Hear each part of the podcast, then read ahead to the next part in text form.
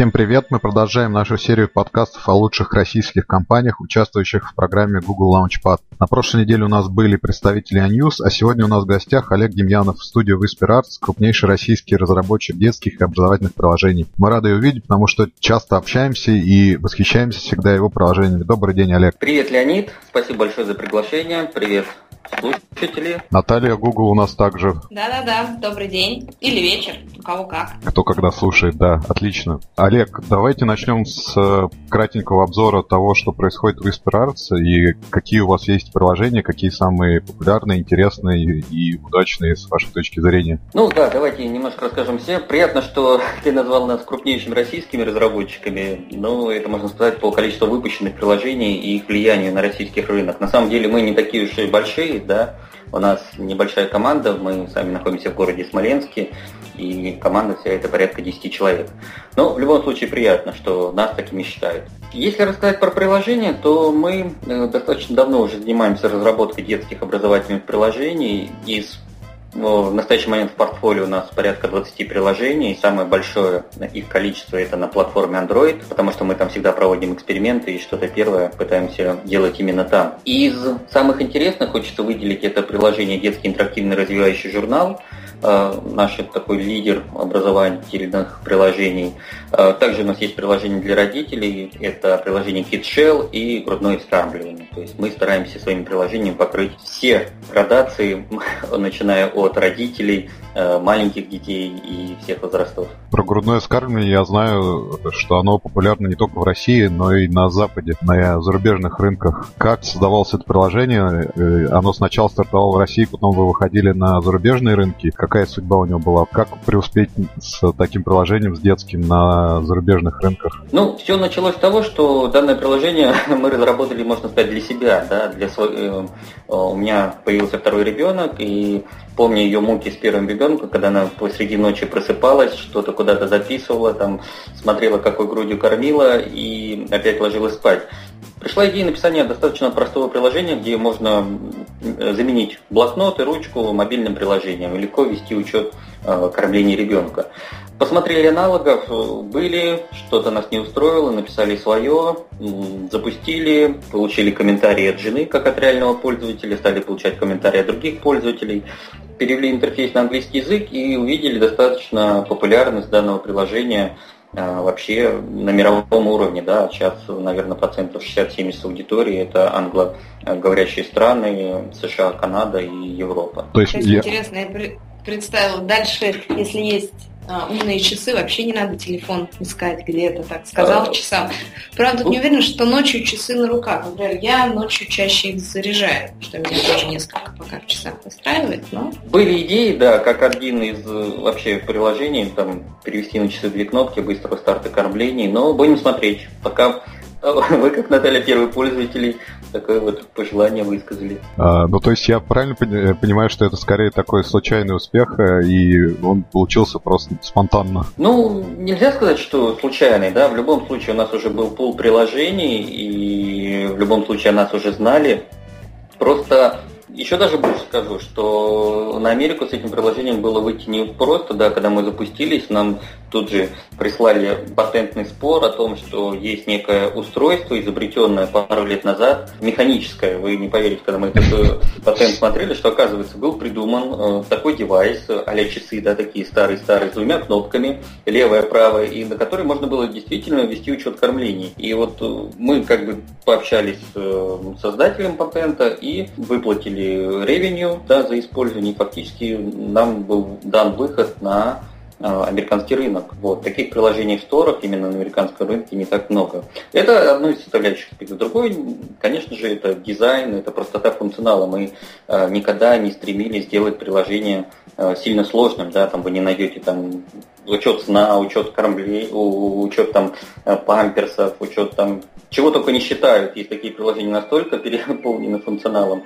А многим это просто не надо, да, поэтому они останавливаются выбор именно на нашем приложении. Здорово, история с часами это какой-то стимпанк просто. Вместо приложения использовать механические часы. Ну. Было, да, это вот патент там действует 15 лет, это в 91 году было все изобретено. И это одно из особенностей, да, наверное, работы вот на западном американском рынке, да, то есть там у них эта система очень сложная. Если вы хотите свои приложения там распространять, либо учитывайте условия патента, либо снимайте с продажи США и Канаду. Отлично. Вот было сказано, что в первую очередь э, вы ходите на Android. Какие особенности есть в России видны с точки зрения именно детских приложений, там версий, устройств, каких-то особенностей работы именно вот для вашей, для вашей аудитории, для ваших приложений? Насколько вообще вот дети в России любят свои устройства, свои устройства на Android и как они с ними работают, взаимодействуют? Как бы недавно делал анализ устройств, да, по статистике, кто что использует, и э, на какие приложения с каких устройств наиболее популярно запускаются. А, ну, по версиям Android 4.0 э, это, наверное, 75% устройств всех, да, то есть уже достаточно современная операционная система стоит. А по самим девайсам, ну, тут сложно сказать, что, конечно же, родители все больше и больше покупают своим детям девайсы, но э, по может быть детские планшеты, но по рейтингам популярности сейчас на первых местах находятся устройства и планшеты от компании Samsung. Они занимают там порядка 10% всех. А какое все-таки вот какое распределение между смартфонами и планшетами? Мы вот говорили в прошлом подкасте с Unnews, у них там что-то порядка 10-15% планшетов. Как у вас вот, потому что все-таки дети, они больше, наверное, тяготеет к планшетам, или я ошибаюсь? Ну, у нас цифра будет побольше, порядка 25-30% планшета. Вот упоминали, что создали платформу для журналов. Очень интересно, мы с вами как-то общались э, на эту тему, образовательные детские журналы. Вот расскажите про такую платформу, как она развивалась и как она сейчас живет, как у вас выходят на ней журналы и привлекли ли вы каких-нибудь сторонних издателей, которые издаются на вашей платформе? Как я сказал ранее, да, мы достаточно небольшие, и для того, чтобы содержать такой такой большой пул приложений, нужно либо быстро и глобально расти, набирать людей в команду, либо оптимизировать процессы. С этой целью при выпуске вот, разработки детского журнала нам пришла идея, что надо сразу этот продукт строить таким образом, чтобы без привлечения сил программистов можно было собирать и выпускать новые журналы, и запускать их сразу на всех платформах. Так родился наш продукт EduGame Creator, э, EduGame, а если Educational Game сокращенно. И мы его стали использовать для внутренних продуктов, для разработки детских журналов. Но получилось так, что продукты мы создали, инструмент, а вот создание контента занимало еще больше времени, чем создание самого продукта.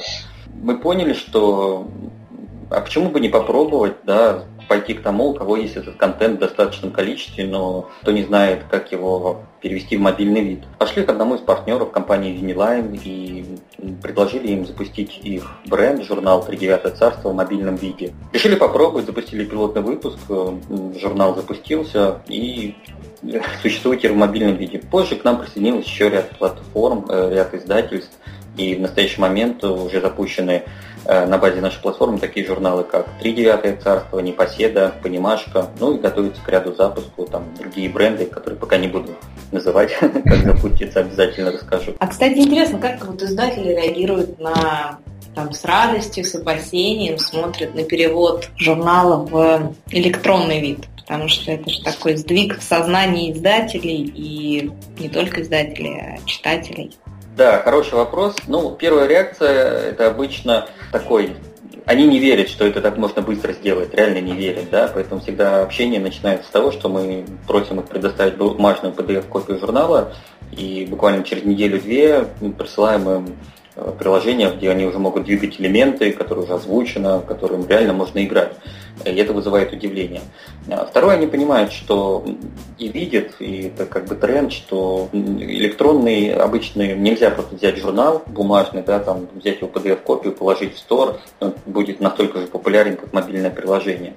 Они видят там большую аудиторию, большой интерес, и с удовольствием соглашаются на эксперимент и назад. Что касается потери аудитории, ну, такого такого нет. Скорее всего, мобильное приложение является как дополнением к журналу, да, с другой стороны, журнал может быть дополнением мобильным приложением. А, мы сейчас рассматриваем такие идеи, различные варианты, когда действительно часть заданий могут э, быть решены только в приложении, а часть также могут быть в журнале.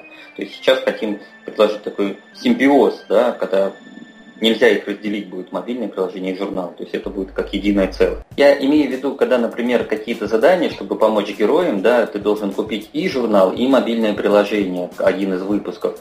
И на одном этапе ты, например, можешь там воспользоваться элементами дополнительной реальности, навести на какую-то страницу, одну страницу мобильного приложения, там увидеть подсказку, да, или наоборот, ты должен там в журнале бумажном прочитать какой-то там ответ, подсказку, который поможет тебе в мобильном приложении. Это пока как идеи, ну вот мы их пробуем, возможно, какие-то экспериментальные номера появятся в будущем. Команда у вас 10 человек в Смоленске, я правильно понимаю?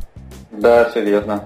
Как вот она разделена по направлениям, как вот вообще у вас идет разработка и насколько вот разработка детских приложений отличается от взрослых? Сложнее она или проще, или просто другая? Как вот ваши 10 человек справляются с такой кучей приложений и не только причем на русском рынке, но и на зарубежных? Как вот все у вас устроено? Кухня.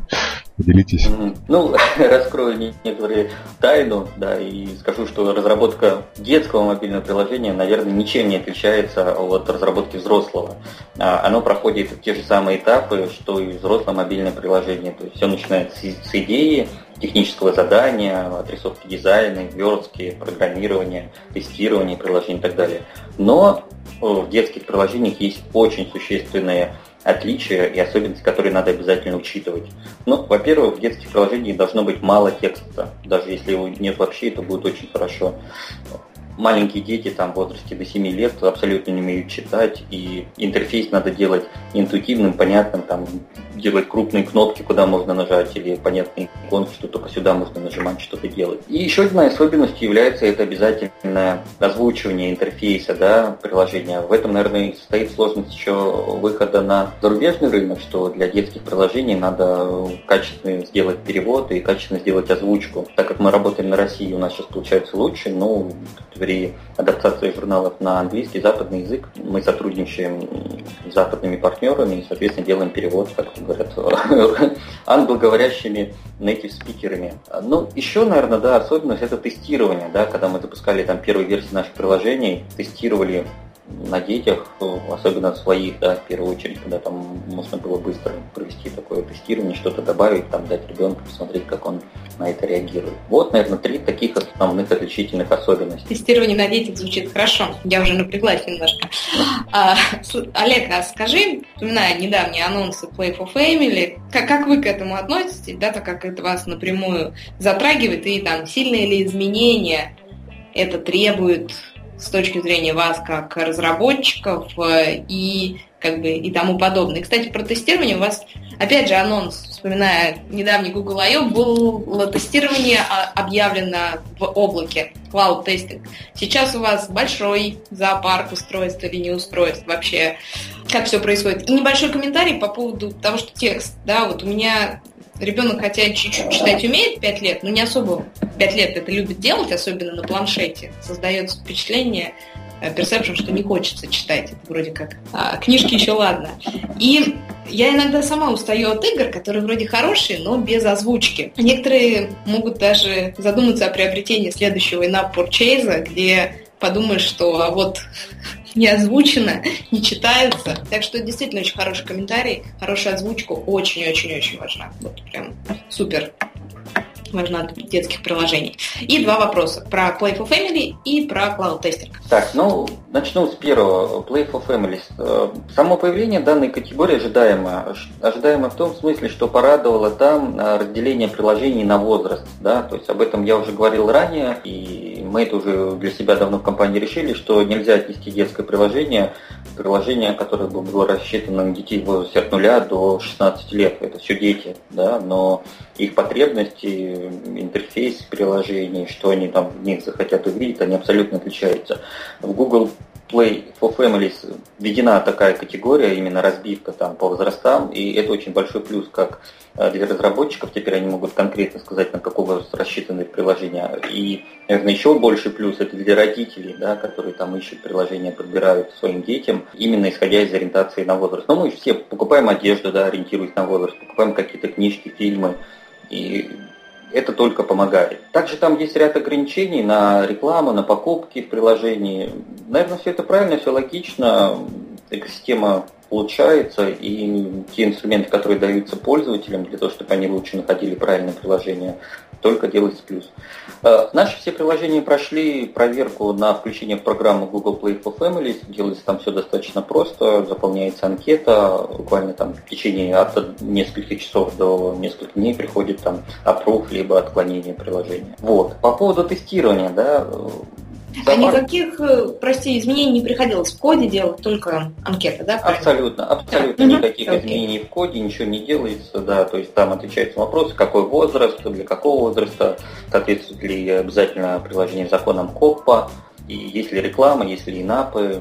Про тестирование. Зоопарк устройств действительно огромен, и в принципе, мы особых проблем работы наших приложений э, на разных устройствах не испытываем. Особенно это касается детского журнала, потому что когда мы разрабатывали это приложение, мы сразу одной из целей задачи было это мультиэкранность, да, поддержки экранов разных разрешений, от маленьких до гигантских, там, Ультра HD, да, сейчас уже идут. И я могу сказать, что контент наших приложений на экранах больших разрешений будет выглядеть качественно, потому что изначально при разработке платформы мы весь функционал заложили. Сервис интересный, но мы его пока не пробовали. Я думаю, именно если потребуются какие-то специфичные девайсы, устройства, где там более что-то будет не получаться, мы обязательно попробуем. Но в настоящий момент не пробовали какая основа психологическая вот детских приложений, потому что одни говорят, что приложение и мобильное устройство негативно влияют на детей, другие говорят, что позитивно. Как вот с вашей точки зрения психологическая основа детских приложений работает? И есть ли у вас детские психологи в штате? Вы упоминали, что у вас первые и главные тестировщики те сами дети, а тестируют ли до, до выхода на детскую аудиторию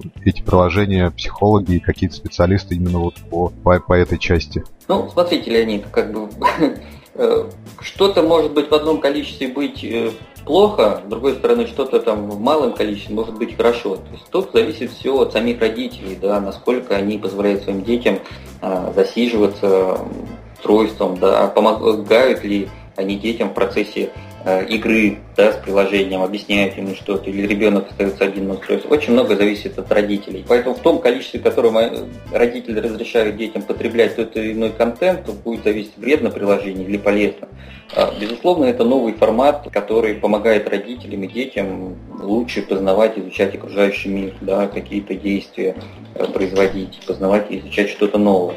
В нашей команде, безусловно, есть педагоги, которые прорабатывают задания, помогают составлять их концепцию, да, контролируют разработку приложений на этапе дизайна и конечной сборки. Но э, многое от того, да, будет это приложение полезно и вообще девайс есть или нет, зависит от самих родителей. То есть либо родитель покупает приложение, девайс дает его ребенку, чтобы только иметь отдохнуть, либо они вместе совместно проводят время, отдыхают, познают что-то новое. И... Я, кстати, здесь абсолютно с Олегом согласна. Это можно и накупить книжек, и посчитать, что книжки, наличие книжек на полке означает, что ребенок все их освоил. К сожалению, нет. А из приложения то же самое, и тут придумала еще техническую такую штуку было бы, не уверен, что мне было бы интересно, да, или необходимо, потому что я, в принципе, отношусь к той категории родителей, которые считают, что необходимо сначала объяснить, а дальше ребенок для себя сам должен сказать нет или там да и так далее. Ну, то есть запретами, контролем тотальным, наверное, добиться сложно чего-то, где-нибудь что-то да упустишь. Поэтому интересно, ну, может быть, было бы кому-то интересно, может, и мне нотификации, которые бы приходили, например, о том, что ребенок запускает на своем там планшете, на мой, на мой телефон или устройство, а, либо вообще там как, как картинка в виде картинки, что там происходит у ребенка сейчас на другом планшете. Например, какая часть игры не нужна, там взял ее, засвайпил, она куда-то убралась, uh-huh. там продолжаешь. Либо в бэкграунде, ну вот как реклама в рекламе, да, там картинка в картинке в телевизоре. А, такой стриминг. Понимаешь, что технически нереализуемо, но, кстати, может, было бы кому-то и интересно для каких-то целей. Отлично. Можно я пока по ходу задам еще один вопрос про озвучку? Вот мы недавно говорили с Андреем Гордеевым, он выпустил прекрасную интерактивную книжку «Зеленая шапочка». Это как красная, только она зеленая за природой, за весь мир. Вот у них э, на озвучке работал э, Калай Дроздов, наш, соответственно, великий профессор естествознания. Для детей они понимают э, голос, как имеет для них значение вот тональность голоса, не озвучка, а именно какой-то стиль голоса, который вы им даете. То есть обычно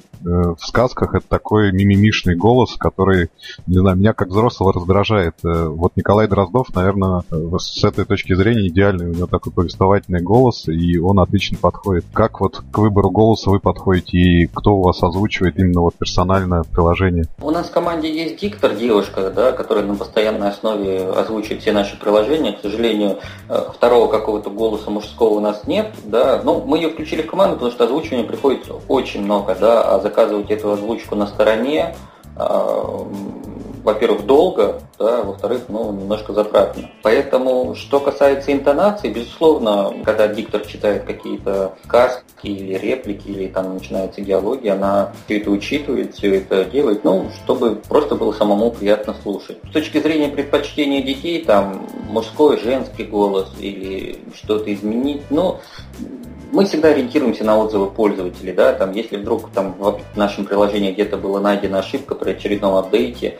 а, мы сразу же оперативно получаем обратную связь от пользователей. Когда мы там один раз попытались в сказках сменить диктора, нам сразу же написали, верните старого диктора, ну, хотим слышать ее голос, который привыкли. То есть тут таких вот отзывов негатива о том, что все ваши приложения озвучивают один голос, нам это не нравится, скажи, ну, мы не получаем, да, их много, поэтому, видимо, а. пользователи это устраивает. Ну и нас устраивает. В первую очередь устраивает нас, да, соответственно, нам это нравится. Если мы говорим о э, реакции на комментарии пользователей, как вот вы общаетесь с ними, потому что у вас все-таки дети, дети транслируют это родителям, родители передают вам, или как дети сами пишут в Google Play отзывы, как вот у вас все это происходит, просто любопытно на уровне механик именно общения с вашей целевой аудиторией. Огромным плюсом Google Play вообще было введение возможности работы с комментариями пользователей одним из первых. И мы это на себе очень сильно ценили. Ну, во-первых, еще тоже такая трансформация произошла, что аудитория наших приложений молодеет, и мы начинаем получать отзывы от самих детей, да, которые там еще пишут с ошибками, жиши через «ы» и так далее, но при этом э, они выражают свое мнение. Обычно еще очень странно получать отзывы такого плана приходят.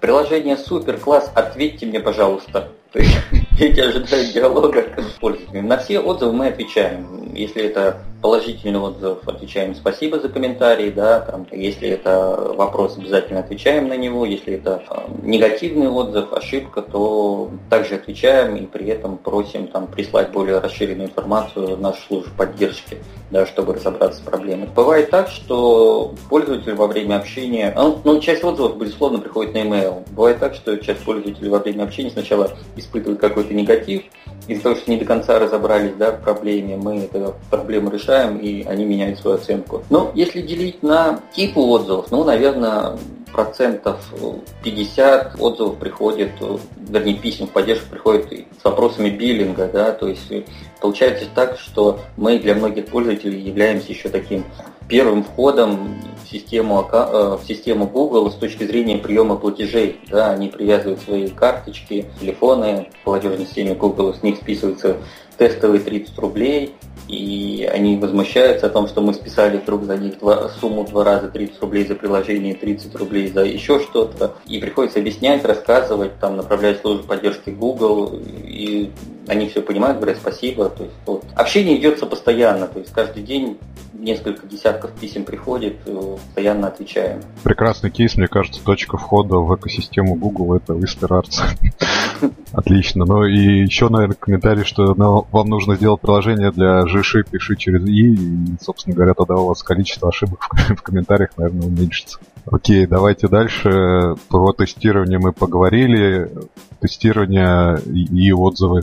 Данные о приложениях, о работе пользователя вы наверняка получаете и вне отзывов, то есть из какой-то системы аналитики. Какую вы используете и как вот вы работаете, потому что в моем представлении дети создают такой шум, который попадает в аналитику от своих тапов э, по всей, по всей поверхности устройства, я не знаю, там каких-то действий, не вполне, наверное, осознанных иногда. Как вы вот это все фильтруете, как вы работаете с аналитикой, и вот с этой точки зрения, с ну, отзывами в кавычках, которые вы получаете из аналитики? Аналитику мы сейчас получаем из двух э, источников. Первый источник это сам Google Play, в нем есть достаточно э, хороший раздел статистики, где можно посмотреть аналитику по скачиваниям приложений, по инсталлом, активным инсталлом, пользователем, устройством и так далее, и так далее. Тем более она каждый раз, эта аналитика улучшается, развивается, да, то есть мы это заметили. Мы пробовали использовать стороннюю аналитику, Flurry, например, но нам не понравилось, что статистика туда приходит с большой задержкой. И в итоге во всех наших приложениях сейчас подключена Google аналитика,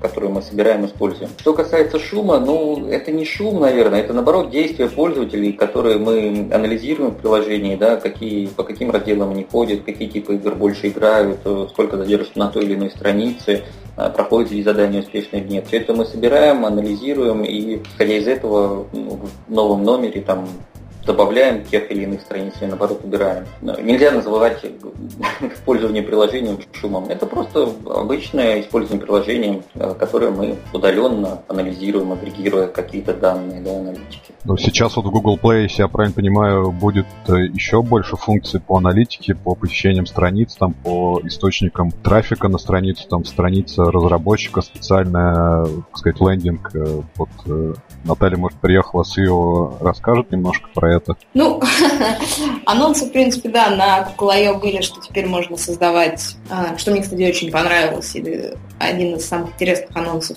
специальные страницы, кастомные для а, разработчиков. Плюс здесь в принципе, сейчас может пользователь зайти и увидеть все, например, приложения, выпущенные тем или иным разработчиком компании.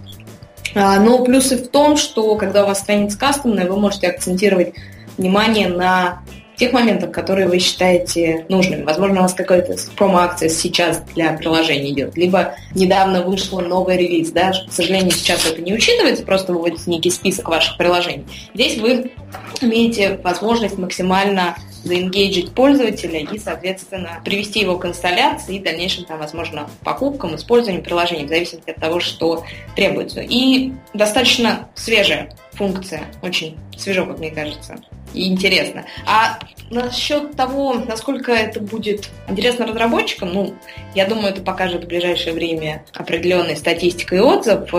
Потому что я слышала, общаясь с разработчиками после Keynote и в течение Google I.O., э, все очень заинтересованы, да, кто-то уже, понятно, в Early Access программу успел попробовать. Так что фишка хорошая. Я думаю, стоит ей воспользоваться. Мы уже тоже воспользовались, завели страничку, попробовали, как это работает. Буквально там еще позавчера вид странички был старый, а сегодня я уже попробовал Google Play, и когда вы нажимаете там на имя разработчика, вас перекидывает на страницу их приложений через веб, да, то есть на вебе уже отображается именно кастомная страничка разработчика. А, посмотрим, действительно, насколько ее там можно кастомизировать, как с ней работать и делать акценты, ну, думаю, ей интересно. И про тестирование, да, хочу сказать, что там действительно еще добавилось АБ-тестирование, которое мы тоже хотим попробовать. Думаю, в ближайшем сделать так и рассказать обо всем. Да, прекрасная функция АБ-тестирования, причем прямо в магазине можно да. менять иконки, текст, картинки и прямо запуливать в стор и собирать мнение аудитории прямо онлайн и не уходя ни в какие другие сервисы. В общем, с этой точки зрения Google Play значительно продвинулся буквально за прошедшие две недели, мне кажется. Ну, давайте дальше про детские приложения поговорим. Вы монетизируетесь в основном подпиской, я правильно понимаю? Нет, подписка, наверное, это эксперимент, который мы запустили полгода назад. Э, основная монетизация в настоящий момент все-таки идет на, через in-app purchase, да, это продажа дополнительных номеров, дополнительного контента навсегда пользователю через внутреннюю покупку. Подписку внедрили совсем недавно, потому что у нас журналов стало очень много, и там порядка 50 журналов, исходя из того, что средняя стоимость журнала доллар, а, пользователи не всегда готовы расстаться с такой суммой. С другой стороны, там готовы заплатить 100 а, рублей в месяц, но при этом сразу иметь доступ ко всему контенту, ко всем журналам, причем новые журналы, которые появляются, они сразу же так, пользователь будет иметь возможность их скачать. Хочу сказать, что не получилось и что реально не, не сработало у нас, какой способ монетизации детских журналов. К сожалению, не сработала реклама. Да? Мы попробовали, э, ну, какое-то время назад мы видели, что пользователи стали писать очень много негативных отзывов, что все журналы платные, сделайте что-нибудь. И мы решили пойти навстречу пользователям и сделали доступ ко всем нашим журналам абсолютно бесплатный, но на всех страничках э, журнала была контекст, э, баннерная реклама Google AdMob. Соответственно, мы смотрели э, клики, смотрели показы, смотрели использование и увидели, что ну, все-таки дети, дети как-то игнорируют все это. Да? С одной стороны, Э, там по определенным требованиям мы настроили только показ рекламы, предназначенной для детей, да, в соответствии, э, чтобы там не было никакого негатива, никаких там взрослых тематик не было. И как-то дети все равно ну, не кликают на рекламу, не используют ее. Поэтому в настоящий момент недавно мы отключили рекламу, вернули как бы модель Э, подписки и покупки платных журналов детских приложениях. Ну и родители не любят да, такие приложения, когда в топе сейчас Google есть очень много бесплатных приложений, даже дети мои, некоторые из них нравятся, но буквально там какое-то действие сделаешь и выскакивает реклама, и дети бегут ко мне с планшетом, не знают, что делать. Поэтому родители такого тоже не любят. А, но с другой стороны, могу сказать, реклама хорошо работает. Да? Вот в нашем приложении, о котором мы говорили ранее, это грудное скармливание, баннерная реклама, работает на ура, а доходы от нее намного превышают доходы а, отключения данной рекламы, да, когда пользователю надо предложить какие-то варианты, либо смотрите рекламу, либо получите дополнительный функционал в приложении и отключенную рекламу. Э, ну, это, наверное, специфика, да, когда в приложении такой вот успех. Но вот во взрослых приложениях реклама вполне себе работает. И это здорово. А какой вот сейчас, если вот именно детских приложений касаться, какая сейчас пропорция между покупками и подписками? То есть двигается ли приобретение, ну вот доходы ваши в сторону подписок, или как бы они вот э, подписки зафиксировались на каком-то уровне и более-менее остаются постоянно? Подписки растут, но не очень значительными темпами, да, которые мы ожидали. С другой стороны, и доходы от продажи журнала, да, все-таки резко не падают. Ну, мне кажется, это все еще связано с развитием рынка в целом, да, что люди э, привыкли там заплатить один раз, пусть чуть дороже, но там владеть каким-то продуктом, товаром всегда. С другой стороны, если мы посмотрим в сторону сервисов, которые сейчас вообще развиваются, да, то есть это и плата за пользование софтом, плата за прокат автомобилей, э, не знаю, там какие-то сервисы, дропбоксы, все переходит на модель подписки. Рано или поздно подписка станет основным источником вообще монетизации приложений, а для пользователя она будет настолько незаметна и прозрачна, что э, они даже перестанут об этом думать. Да? Вот как приходит там ежемесячно вам плата за газ, за квартиру, там в одном счете все это включены пункты, и пользователь просто уже платит за это, как вот выделяет бюджет и так далее. Возможно, в будущем будет какой-то такой единый счет, да, там за пользование всеми услугами, и пользователь даже не будет задумываться, а сколько, как там это все происходит, все будет автоматом, он всегда будет иметь доступ к информации, к контенту. Я вижу это развитие так. Плата за Google Play это хорошая идея. Ну, а хороший пример уже есть Google Play Music, да, когда вы на ежемесячной основе э, платите и при при этом получаете доступ ко всем музыкальным композициям, новинкам, по-моему, отлично. Не, плата, да, за контент и за приложение. Да, я, кстати, тоже хотела, Олег, Google Play Music э, вспомнить, потому что я как раз недавно подписалась на него для служебной необходимости, а теперь вот так вот как-то подсел на подписку, как ни странно. Хорошо. А есть ли у вас сезонные какие-то пики потребления детских приложений? Потому что ну, вот у меня там тоже есть какие-то образовательные приложения, там несколько десятков. У меня два ярко выраженных пика, это там весна и осень. Есть ли у вас такие какие ну, пики потребления или у вас в ну, в течение года все распределено более-менее равномерно. Безусловно, пики есть. Лето это спад, спад по скачиванию, спад по продажам. Ну и понятно, да, то есть это время каникул, это время отпусков, когда детей там отправляют к бабушкам, уже от ними в отпуск. А, наибольший пик приходится под Новый год, э, ну и как бы начинается рост действительно с сентября, и там в конце э, весны он заканчивается.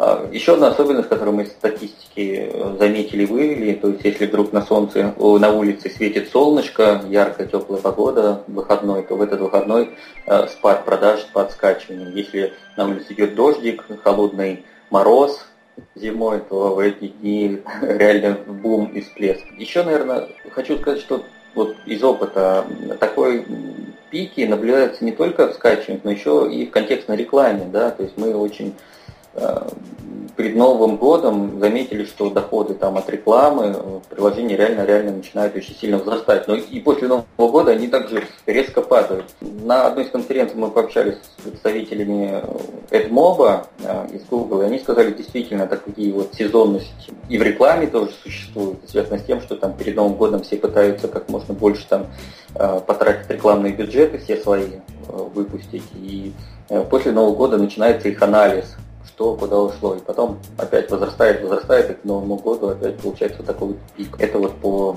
рекламе баннерной. Шикарный кейс про погоду, мне кажется. И раз уж мы заговорили о рекламе, то как вы рекламируете ваше приложение?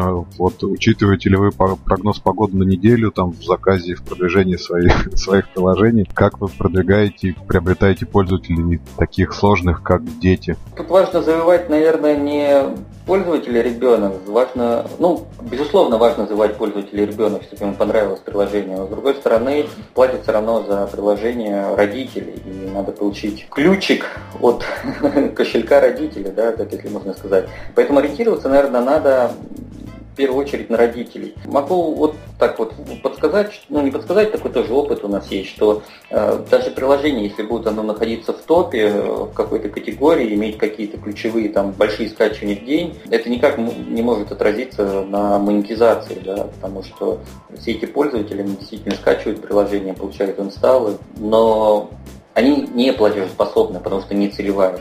Поэтому тут мы работаем немножко в другой сфере, да, мы пытаемся рассказать о приложениях на тех источниках, где сидят наши потенциальные пользователи, а именно родители. Это детские форумы, это социальные сети, это сайты для родителей, это контекстная реклама, таргетированная именно на родителей по, э, по определенным интересам. Это реклама в Фейсбуке, ВКонтакте, также с таргетингом да, на целевую аудиторию с определенными интересами. С одной стороны, такая узкая специализация позволяет, ну, не задействуя больших бюджетов, получать нужную аудиторию и получать э, нужные инсталлы. А, если я не ошибаюсь, вас Google фичерил несколько раз. Вот все говорят о волшебстве фичеринга. Как у вас э, с, э, с приростом аудитории вот, от нахождения в подборках Google, Google Play? А, фичеринг был, да, в основном это были наши приложения Азбука и Математика. А, мы фичерились в подборках для а, готовимся в школе, там обучающих приложений для детей. Действительно, как это сказать, волшебство случается, количество скачиваний вдруг неожиданно увеличивается в 5, а то в десятки раз. Получаем большие инсталлы, но, как я сказал ранее, да, не все они конвертируются потом в платных пользователей. Фичеринг помогает приложению выйти в топ, э, там задержаться на определенное время, да, и все равно пользователи обратят на него внимание. Но э, я бы не, не рассчитывал, что попадание в фичеринг это прям какое-то вот э, лекарство, да, которое поможет вам стать сразу богатым или там резко продвинуть ваше приложение. Да, это плюс определенный, но все должно быть в комплексе, должна как бы работать такая вот наступление на пользователя по всем фронтам. Но сейчас очень приятно, да, наше, наше приложение Непоседа, которое мы также запустили совсем недавно, оно сейчас действительно находится в топах, находится в топах. Приятно, что пользователи пишут там, с хорошими отзывами, с хорошими оценками. Но это, наверное, вот успешный бренд, успешное приложение, успешное сотрудничество с партнером. Как вот у вас э, с Google Play, с компанией Google налажены в юридическом плане отношения? Наверное, да. Имеется в виду, что как там официально начать э, там, частному предпринимателю компании работать с Google, если они никакие документы подтверждающие не предоставляют, да, то есть как бы в нашей стране, чтобы какую-то сделку закрыть или что-то иметь, всегда нужен акт выполнен работы с печатью сторон. Но, к сожалению, Google такого не предоставляет. С другой стороны, сейчас уже написано много статей о том, как э, правильно и легально нужно работать с компанией, но в частности э, от себя могу сказать комментарий, что тут Главное правильно настроить весь этот процесс и выбрать правильно э, банк, да, в котором вам также помогут правильно вести и оформлять все документы. Э, отчет ну, Google работает по договору оферты, вы предоставляете в банк данный договор оферты. В кабинетах э, есть информация о всех выплатах, суммами платежа, есть даты перечисления, код платежа. Все эти документы вы тоже распечатываете, предоставляете в банк, ставите печати подписи, служба валютного контроля их акцептирует, и, соответственно, вам на счет приходят деньги. То есть, ну, ничего сложного тут нет. Просто надо вот эту цепочку проговорить э, с банком, когда вы будете открывать юридическое лицо или становиться частным индивидуальным предпринимателем. Ну, то есть я правильно понимаю, что надо один раз пройти вот весь этот путь получения денег э, от э, приложения через Google Play, и потом он просто раз в месяц капает вам на счет, и никаких да, проблем капает, с этим? Нет, каждый месяц вы документы подаете, и все, и вон вот этот вот механизм уже работает. Хорошо, спасибо. И мы здесь все собрались по поводу Launchpad. Какой опыт у вас работы с этой программой? Расскажите, вот поделитесь своим опытом, как э, ведущий российский разработчик там, с 10 миллионами закачанных приложений, что и как работает в Google. Ну, мы с удовольствием присоединились к этой программе. Сначала не понимая, что она нам даст, да, но теперь я могу конечно, сказать, что это нам дало. Ну, во-первых, мы получили ранний доступ к новинкам Google, которые были анонсированы совсем недавно на Google I.O. Сегодня буквально получили письмо, где мы уже можем использовать Android M, SDK и описывать наш опыт, впечатления, тестировать наши приложения. Второе, безусловно, это то, что компания Google постоянно присылает нам какие-то опросы, постоянно выслушивают наше мнение, и наши ответы на эти вопросы помогают в целом улучшать экосистему Android. Безусловно, компания в рамках данной программы проходит, проводит э, локальные различные мероприятия, ивенты, на которые приглашают разработчиков для общения с прессой, для участия в программах и чтобы мы могли рассказать о своем опыте. В частности, вот данный подкаст записан благодаря нашему участию в данной программе. Ну и мы познакомились с евангелистами компании Google. Иногда мы можем спросить у них совета, мнения по тем или иным вопросам. Данные контакты очень интересные полезны для нас. Все это мы получили благодаря участию в данной программе. Присоединяйтесь. Я думаю, всем будет интересно и вам получить какой-то опыт.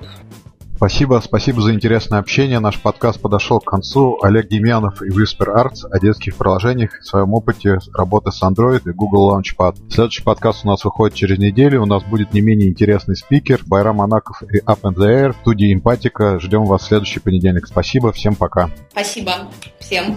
Спасибо. Участникам, слушателям. Пока. Пока. Спасибо. Увидимся. Пока.